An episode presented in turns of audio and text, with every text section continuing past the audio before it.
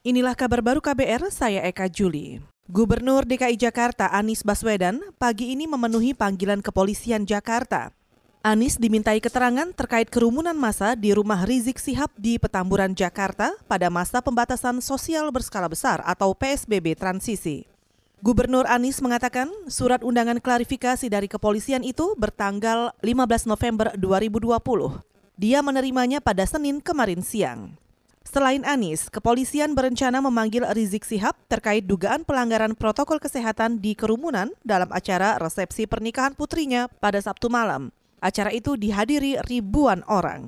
Penyidik juga memanggil rukun tetangga dan rukun warga, Satpam atau Linmas, lurah dan camat setempat, serta wali kota Jakarta Pusat. Saudara Komisi Kepolisian Nasional atau Kompolnas meminta aparat menindak tegas pelanggaran protokol kesehatan. Komisioner Komisi Kepolisian Nasional Kompolnas Pungki Indarti mengatakan, penindakan diperlukan selain tindakan preventif ketika uh, acara dilakukan dengan cara-cara yang melanggar protokol gitu. Jadi orang-orang tidak jaga jarak, uh, ada kerumunan dan dan sebagainya model-model seperti itu. Nah ini kan uh, polisi juga harus bertanggung jawab di sini. Uh, di sisi lain uh, terkait juga dengan penegakan hukumnya, uh, sanksi penegakan hukum kalau berdasarkan peraturan gubernur nomor 79 tahun 2020 itu memang uh, menjadi kewajiban dari Satpol PP yang dibantu oleh kepolisian dan TNI. Komisioner Kompolnas Pungki Indarti mengimbau aparat melakukan tindakan pencegahan. Pencegahan bisa dilakukan setelah menganalisa, mengumpulkan data-data intelijen terkait dengan keamanan agar tidak terjadi kerumunan yang bisa mengakibatkan klaster baru penularan COVID-19.